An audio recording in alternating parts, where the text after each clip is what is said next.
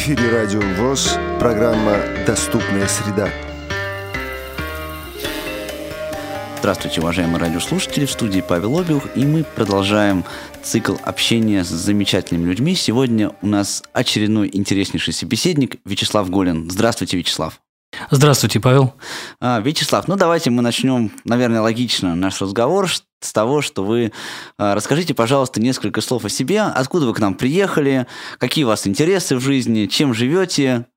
Ну, я приехал к вам из, тоже из столицы, черной металлургии, э, из города Магнитогорска, правда, Челябинской области. Вот он находится на Южном Урале, ну, команда «Металлург» хоккейная, всем известная, да, то есть вот, угу. вот именно оттуда. Закончил я музыкальное училище имени Глинки в городе Магнитогорске и закончил Челябинский, Челябинскую государственную академию искусства и культуры э, э, по классу народного хорового пения. Вы по образованию музыкант? Да, конечно. А, и музыка, наверное, это ваше самое главное увлечение в жизни. Это и увлечение, это и хобби. А расскажите, каких... Это и работа. Каких результатов вы сейчас достигли в вашей творческой сфере? Ну, у меня два, два коллектива. Вот. Один народный, уже будет ему 22 года, уже было даже. 22 года, 23 пошел. Вот. Коллектив Горенко, который до сих пор здравствует, вот э, работают очень даже неплохо работают. В данное время, правда, они без меня. Э, переживаю за них очень. Также абсолютно коллектив э, зрячий, который находится в, сельском, в сельской местности. То есть я езжу, езжу работать в село, и там у меня коллектив станица. Это, я так понимаю, народное творчество, да? Да, да. Я народник по образованию и по духу, может быть, тоже. Вот. Но, в общем-то, я люблю все все, что связано с музыкой, это вот я люблю. Расскажите, пожалуйста, вы здесь сейчас проходите курсы обучения. Да. Расскажите немного об этом. А я прохожу уникальнейший курс, замечательный курс компьютерной аранжировки. То есть это мечта, которая сбылась. Я увидел ее ну, года два назад, да, в 2009 году я приехал сюда на социокультурную реабилитацию. Зашли мы в этот класс, и больше я не смог спать ночами. Ну, вы сами представляете, что это такое? Нет, как раз вот, наверное, будет интересно, если а, вы расскажете нашим слушателям о том, что такое компьютерный аранжировка. Ведь компьютер – это ведь не музыкальный инструмент. Компьютер как раз-таки в данном случае музыкальный инструмент. Это еще одна вещь, еще одно применение компьютера, которое с успехом применяется нашими незрячими э, пользователями. Это, как видите, уже и досуг, это музыкальный центр, это средство создания э, книжек, книжек всяких, да, и это э, вообще э, еще и композиторское средство, это и средство написания фонограмм, ну, это здорово. Ну, а как это происходит? Вот что, что для того нужно, чтобы вот компьютер превратился в музыкальный инструмент? Э, для этого нужно, нужна, во-первых, э, программа, программное обеспечение. Мы работаем с программой Sonar, вот Sonar 8. И для этого нужно кое-какое оборудование еще дополнительное. То есть это нужна внешняя звуковая карта хорошая и, соответственно, MIDI-клавиатура. Как рождается музыка при помощи компьютера? Вот, а, ну, знаете, на самом деле, вот когда вы мне об этом говорите, я себе представляю, что вот вы сидите и как на пианино на клавишах играете. Ну, вообще, э, к программе Sonar прикладывается много-много звуковых библиотек и виртуальных синтезаторов. А синтезатор – это своего рода оркестр. Их может быть много. Бывают очень хорошие инструменты на синтезаторах прописано, бывает не очень. И вот выбираешь инструменты и создаешь э, виртуальный оркестр. И если при хорошей обработке и при хорошем мастеринге, то это будет звучать не хуже, чем живой. Но оркестр. все-таки ведь вы народный музыкант, да? Да, конечно. И насколько вот адекватно вот та музыка, которую вы можете делать при помощи компьютера, при помощи компьютерной аранжировки, насколько она адекватна, может быть, живому народному звучанию? Ну, конечно, живого инструмента не заменит ни один синтезатор. Но приблизить можно. Тем более сейчас идет э, повальное увлечение минусами. Мы так называем фонограмму, которая без голоса, мы называем ее фонограмма минус. Ну, соответственно, и склонение, там, минуса, минусы, по-всякому. Вот. Но мы стараемся приблизить ее к живому звучанию. Но насколько, насколько это возможно, я еще пока не знаю, я еще только этому учусь. Но возможно, говорят. А как вы собираетесь использовать эти навыки в вашей, в вашей работе, вот с вашими двумя коллективами, например, или еще, может быть, какие-то новые творческие достижения вы планируете э, достичь при помощи вот этих новых навыков? Ну, во-первых, у меня два коллектива. Я уже, мы уже об этом с вами говорили, Паш. Э, Значит, они нуждаются в фонограммах различных, да, то есть мы хотим немножко на сцене подвигаться. Подвигаться можно, конечно, и под баян, но все-таки народный оркестр я не возьму, мне негде просто взять его, столько людей у меня нет. А когда у меня будет под рукой вот все, когда у меня будут под рукой вот эти все синтезаторы и компьютер, то есть я могу сделать очень многое. Потом научиться петь коллективом под фонограмму минус. Это еще, знаете, хорошо. Вот когда ты выступаешь на улице в 30-градусный мороз, и чтобы людей сильно не... Надо беречь своих, своих людей, во-первых, и чтобы э, достичь эффекта такого, мы используем фонограмму минус и фонограмму плюс. Фонограмма плюс – это которая с голосом. Вот. И плюс у меня еще есть детский коллектив. А для детского танцевального очень много нужно писать фонограмм. И вот здесь меня этому учат. Это уже третий. Да, это уже третий. А что, бывали случаи, когда вы выступали на на 30-градусном морозе? Бывали. Да, и расскажите. Ну, это ну, интересно. это, это не очень интересно. Это холодно. Да. Да. Это холодно, приходится постоянно греться, приходится постоянно э, засовывать руки в карман или идти в автобус как-то, как-то быстренько. Играть на морозе не так уж и приятно, но надо, бывает. Расскажите немного о вот курсах, которые вы сейчас проходите. Как, как проходит обучение? Что, что интересного происходит с вами здесь? Ну, интересно все. Начиная от э, нашего пребывания, вы представляете, сколько у нас там кнопочек? Вот у вас тут два микрофона. Нет, я не представляю, Там, честно. вот- вот- вы лучше Вы- расскажите. вы- значит, у нас там много э, компьютер, во-первых, да, у нас там студия, э, в ко- в которой, в которой встроен микшерский пульт, и можно прям, прямо на ней э, писать и вокал, и все, все прочее. Но до этого мы еще не дошли. Мы пока изучаем программу Sonar. У нас там MIDI-клавиатура, у нас много всяких крутилок, кнопочек, э, чтобы вам было вот понятнее. Это интересно, это вообще здорово, когда рядом с тобой много-много всего, и ты управляешь этим всем. Ну, что сейчас вот вы конкретно уже научились делать? Что вот э, за то время, что вы здесь находитесь, да, что, чем вы уже овладели? Ну, мы уже пишем свои проекты потихонечку. Э, У кого-то лучше, у кого-то хуже, но у всех у нас есть и плюсы, и минусы. Но, в общем-то, стараемся. Учимся мы здесь два с половиной месяца, потому что программа очень сложная, программа английская. Поэтому нужно разбирать все меню и нужно знать э, хотя бы, что, что за что отвечает. Э, Это, я вам скажу, при незнании английского не так уж и легко, но с нашими педагогами это здорово просто можно. У нас преподают Александр Владимирович Пивень и Александр Николаевич Слепцов. Это два аса вообще. Это два музыканта с большой буквы. Э, Это замечательные люди, во-первых. И, в общем, у них мы очень многому учимся. Ну, а кроме учебного процесса? Кроме учебного процесса, ну, у нас тут есть досуг. Нам помогли в этот раз, предоставили возможность, уникальнейшую возможность попасть в оперу. Это театр Московская опера, новая опера, вернее, да, новая опера. Ну, принесли билеты вот Владимиру Петровичу Баженову, и он помог нам сходить в, оперу, потому что, знаете, в провинции все-таки У нас, конечно, есть оперные театры, но уровня такого все-таки нет. Э, поэтому это уникальный случай. Тем более мы попали на предпремьерный показ. Ну вот так получилось, что э, мы попали в нужное место в нужное время. Опера уникальна. Это «Князь Игорь». Во-первых, ее лет 10 уже не ставили в Москве.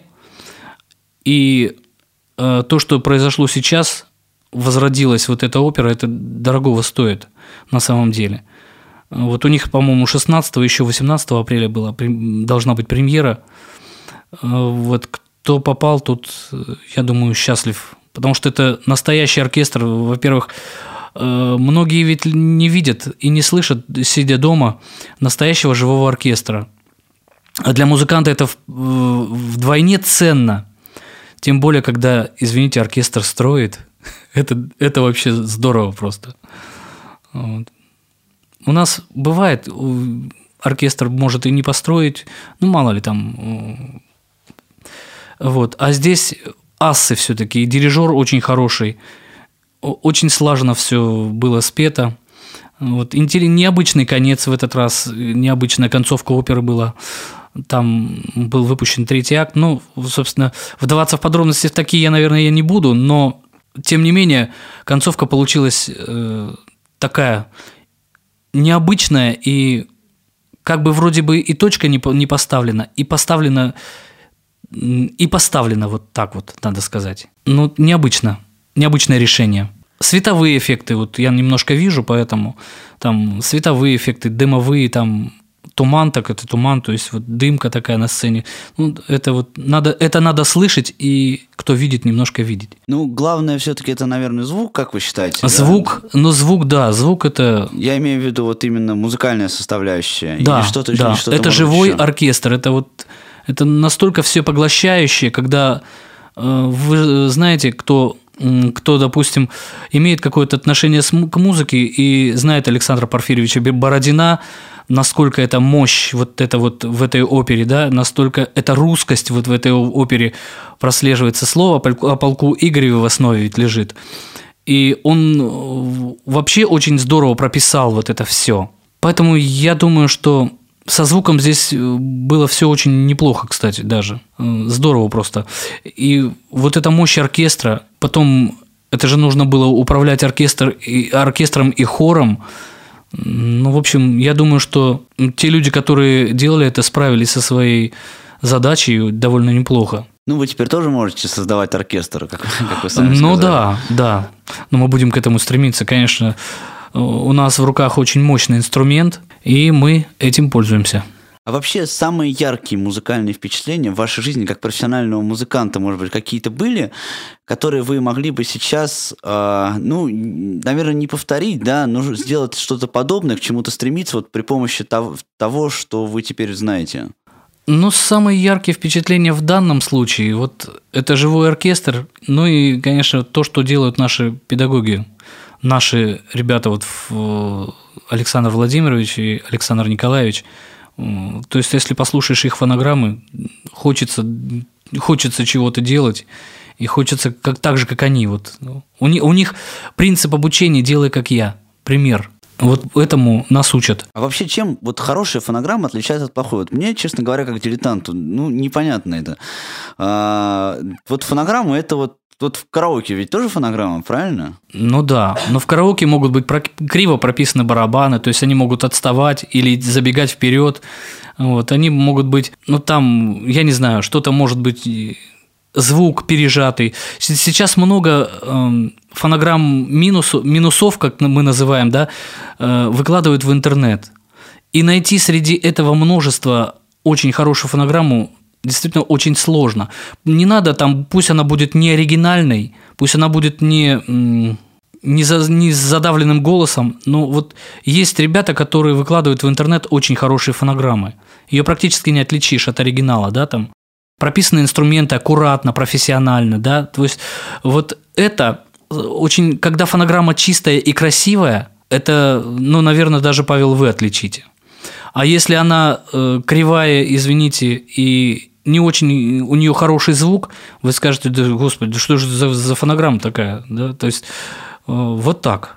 Ну, а как так получается, что ведь если хорошая фонограмма, да, э, если ее практически не отличишь от, от оригинала, это получается вообще очень большое количество инструментов. Нужно ли человеку, который занимается вот написанием фонограммы, э, реально уметь играть на всех этих инструментах? Ну, несмотря на то, что он делает это при помощи компьютера. Ну, хотя бы иметь представление нужно. Потому что как они звучат. Все сделает, э, все э, остальное можно сделать на MIDI-клавиатуре. Но реальное представление об инструментах человек иметь должен. То есть он должен представлять диапазон инструмента, то есть где он лучше звучит, в какой октаве, допустим, да, вот из этого исходить. А вот вы уже несколько раз уже произносили это слово MIDI-клавиатура. Это что такое? MIDI-клавиатура – это инструмент, то есть это клавиши, э, которые, в которых есть э, схемы электронные, и которые подсоединяются к компьютеру. Клавиши как на пианино. Клавиши, да, клавиши да? как на пианино, да. Вот да, да, да. Клавиши угу. как на пианино, естественно. Они подсоединяются к компьютеру, и есть клавиатуры э, со встроенными инструментами, с банками инструментов, которые, которые можно использовать в своем творчестве. А есть клавиатуры просто без инструментов. Э, они используют только инструменты, которые им предлагает компьютер. Угу. Но можно также, у кого-то есть, если синтезаторы, он тоже может выполнять роль MIDI-клавиатуры. То есть просто синтезатор получить к компьютеру? Да. А вообще, насколько это все доступно человеку с инвалидностью по зрению? Вот насколько, допустим, полностью незрячий человек может овладеть э, компьютерной аранжировкой? Ну, насколько, если в процентном отношении, то я думаю, что может овладеть довольно, ну, не сказать, что уж на 100% там нам некоторые вещи недоступны, э, то есть мы не можем там посмотреть графические изображения, да, но э, мы, мы находим другие, нам показывают ребята другие, другие э, методы, которые, с помощью которых можно достичь вот этих вот результатов. Я думаю, даже на 100% человек незрячий может.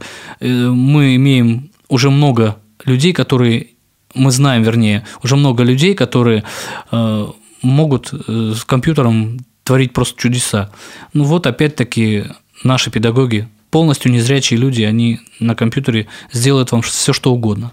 То есть фактически, фактически, да, э, незрячий человек может выполнять те же самые, так сказать, ну, функции, не функции аранжировщика, да, как, как и любой другой. Он, быть, он может быть профессиональным аранжировщиком. Ну, может ли сравниться со зрячим человеком? В данном случае, да. Конечно, э, может быть, зрячий это сделает быстрее, а мы качественнее.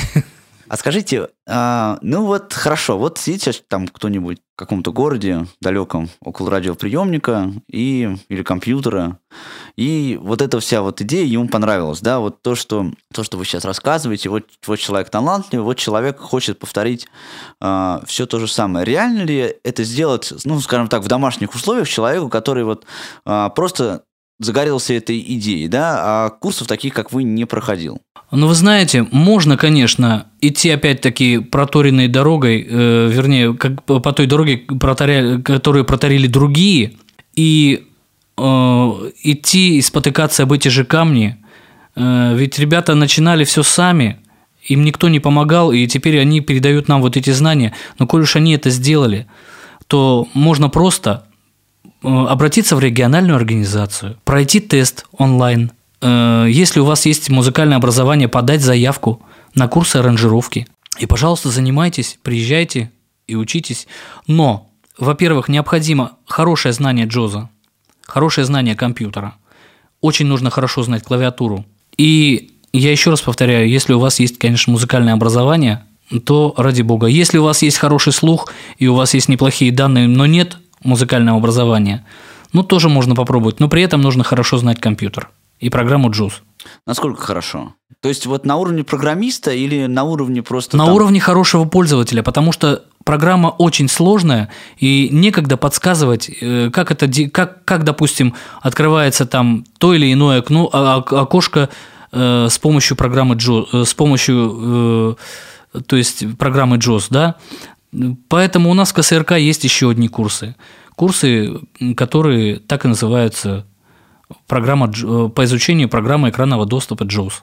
А вот это вот все вот это оборудование, оно работает только при помощи JOS, да? Другие там альтернативные какие-то а, программы невизуального доступа, вроде NVDA, например, они не, не, не смогут. Ну, во-первых, чтобы программа заработала, под нее нужно написать скрипты. И э, вот скрипты помогают нам озвучить эту программу, кое-что перевести даже на русский. То есть она там кое-что говорит там по-русски нам. Э, вот. А NVDA, я не знаю, если под нее, под, под нее напишет кто-нибудь скрипты, то пожалуйста. То, то есть вот с другими программами никто, никто не проверял, нет, да? Не, нет, и то тут э, наши, э, наши незрячие ребята работают. Вот я знаю, что э, Виктор, по-моему, да, Горелов, я не помню сейчас, пусть не, обид, не, не обидится на меня, но, в общем-то, имя могу э, неправильно назвать, но вот он пишет э, скрипты к синтезаторам, в общем-то, народ работает с этими скриптами довольно успешно. А как вот, ну, как говорят компьютерщики, э, что касается железа, да, вот все вот это оборудование дополнительное, э, внешняя саунд-карта, да, да, MIDI-клавиатура, да. насколько вот это доступное оборудование? Ну, это уже у кого как. Вообще оборудование дорогостоящее, но если хорошо этим заниматься, если профессионально этим заниматься, то можно купить это оборудование. Можно. То есть оно окупится, ну, я не знаю, ну, в течение года, двух, трех, как, как пойдет. Но это реально. Это реально, потому что это работает, и многие люди уже с этим работают. В принципе, если нет пока, допустим, на, дорог, на, на, на дорогостоящее что-то, ну, можно купить чуть попроще что-то. Но потом все равно надо будет менять э, потихонечку и оборудование. И, я думаю, что это все реально. Ну вот, кстати, к вопросу о том, что окупится или не окупится, да, я думаю, многих этот вопрос интересует. Вот а, с точки зрения, так сказать, профессиональной деятельности, профессиональной я имею в виду зарабатывание денег, да, угу. а компьютерная аранжировка, а, это какой, как, какое-то реальное такое дело, да? Конечно. Вот, вот этим можно зарабатывать? Конечно. Конечно. И каким образом? Ну, то есть вы выходите на рынок, делаете фонограммы и получаете за это денежку. То есть вот фонограммы пользуются спросом у людей? Ну да, особенно качественные фонограммы. Я вам говорил уже, что в интернете не всегда найдешь качественную фонограмму. А тем более э, у нас немножко э, с культурой-то, вы, вы же знаете, то есть на нее, на нее вообще практически средств не выделяется, поэтому где-то что-то купить чтобы записать фонограмму, допустим, хорошую, да, это нужны ну, довольно большие деньги. И люди, которые умеют это делать, писать фонограммы, они получают очень неплохие деньги. А для чего человеку может понадобиться фонограмма? Вот я понимаю, там, не знаю, там, книжку там купить или компакт-диск там, с, с музыкой, да? А фонограмма для чего может понадобиться? Ну вот смотрите, вы, Павел, очень талантливый человек, предположим, да? Вы хотите петь, вот вас хлебом не корми, дай вот спеть чего-нибудь. Под баян петь вам уже надоело, хочется чего-то большего, да? И вот Павел идет кому-нибудь и говорит, ребят, ну вот я уже устал петь под баян, петь под балалайку, тоже уже сил нет. Ну дайте мне что-нибудь, какой-нибудь оркестр народный, что ли. Говорит, Паш, ну где мы тебе возьмем народный оркестр? Давай мы тебе фонограмму лучше сделаем. И давай. И вот Паша идет к кому-то, да, пишет, э, пишут ему фонограмму, фонограмма, он послушал, говорит, господи, что, это такое тут? Идет другому человеку. Тот ему написал качественную фонограмму, под которую Павел вышел, получил звание лауреата на конкурсе, да, и э, доволен, и у него есть дальнейший, э, дальнейший, дальнейший стимул к творчеству. Вот для чего нужны фонограммы. То есть э, можно записать фонограмму плюс, но фонограмма плюс, э, я раньше думал, что вот фанерщики, э, артисты. А такое... вы поясните, фонограмма плюс, просто что... Это с голосом. Да, да. Фон... Это фонограмма с голосом, которая мы уже говорили. Это, которая просто-просто открывается рот, да? Ну, да, не всегда. Можно и открывать рот, а можно и подстроить второй голос, извините. Угу. Это уже другое применение. А я вам говорю еще, а если на улице? А если это... То есть, есть такая необходимость выступить, а на улице, извините меня, вот такая вот погода, петь надо, народ ждет, народ уже согрелся изнутри, понимаете? Вот надо, ему хочется хлеба и зрелищ. Петь, если так, то горло простудишь. А вот фонограмма плюс вас выручит в этом вопросе, да? Ну, мы обычно используем, вот мой коллектив пока использует фонограмму минус. То есть мы учимся владеть голосом слушать различные инструменты и вот так представлять себе, как можно спеть под оркестр. То есть это имеет еще и эстетическое значение, эстетическое такое воспитание. Ну, примерно так. То есть даже ваше отношение к тем, кто поет под фонограмму изменилось, да, я так понимаю? Ну, вообще да. Потому что когда сам попробовал, ну, единственное, фонограмму на сцене, то есть я все-таки предпочел, предпочел бы, извините, живой звук. Но когда работаешь где-то на стадионе, где-то на улице, то тогда почему бы и нет? Ну, просто вот с точки зрения, так сказать, зрителя, да, если человек приходит на концерт, да, ему же хочется услышать именно вот живое звучание, конечно, наверное. Конечно, А получается, что вы некоторым образом поманываете своих зрителей. Ну, да? Ну, Ну, не э, вы конкретно. Ну я да, я, по- я, понимаю. имею- Вот к таким, к таким я тоже отношусь не очень хорошо, потому что некоторые просто, как у нас говорят, гонят халтуру, да, то есть привыкли вот э, спел под фонограмму, там он больше будет двигаться, чем петь под фонограмму. Фонограмма за, нее, за него споет. Это тоже не очень хорошо, поэтому мы используем в- в- фонограмму плюс, допустим, очень редко. Только я говорю, либо на улице, либо где-то, где она необходима действительно. А на сцене уж, извините, вышел и пой. Для того на сцена, чтобы ты показал себя. А фонограмма минус, которая у тебя есть, это подспорье, э, подспорье к тому, чтобы ты себя показал. То есть это еще одна вещь, которая поможет тебе самовыразиться. Ну, действительно, вероятно, я так понимаю, что вот эта вот самая компьютерная аранжировка, она дает действительно огромные возможности музыкантам. Да, конечно, конечно. Во-первых, э, можно аранжировать то, что ты сам написал, допустим, да, когда-то, и не мог, не знал, как это сделать лучше. Здесь э, очень большие возможности, потому что ведь э, среди наших аранжировщиков есть очень много авторов своих песен вообще. То есть, э, поэтому это большое дело. А таких людей, вот, которые реально могут сделать хорошую качественную фонограмму, да, ну я просто не знаю, как называется, аранжировщик, наверное. Да, конечно, конечно. Да, а таких вот аранжировщиков сейчас реально вот много в России, как по, ваш, по, по вашей оценке? Но есть. Есть. Э, То есть, э, даже если взять вот предыдущие выпуски, да, то есть, ну, э, наш КСРК выпускает ну, по, аранж- э, по аранжировке ну, 16 человек в год, по большому счету, да, если так вот брать там. Э, Представляете, это уже вот с 2010 года, с 2009, вернее, года. Представляете, сколько человек уходит, э, уже довольно много, да, вышло человек. И они разъезжаются по разным ре- регионам, и там работают, реально работают. А потом, смотрите, есть ведь люди, которые э, пишут свои песни, а вот аранжировать, но у него нет ни музыкального образования, да, нет ни, ни- ничего. А вот хотелось бы ему, чтобы его песни пели. Он кому идет? Он идет к аранжировщику и платит деньги для того, чтобы фонограмма его, его песни превратилась э, в песню на самом деле. Так что вот так.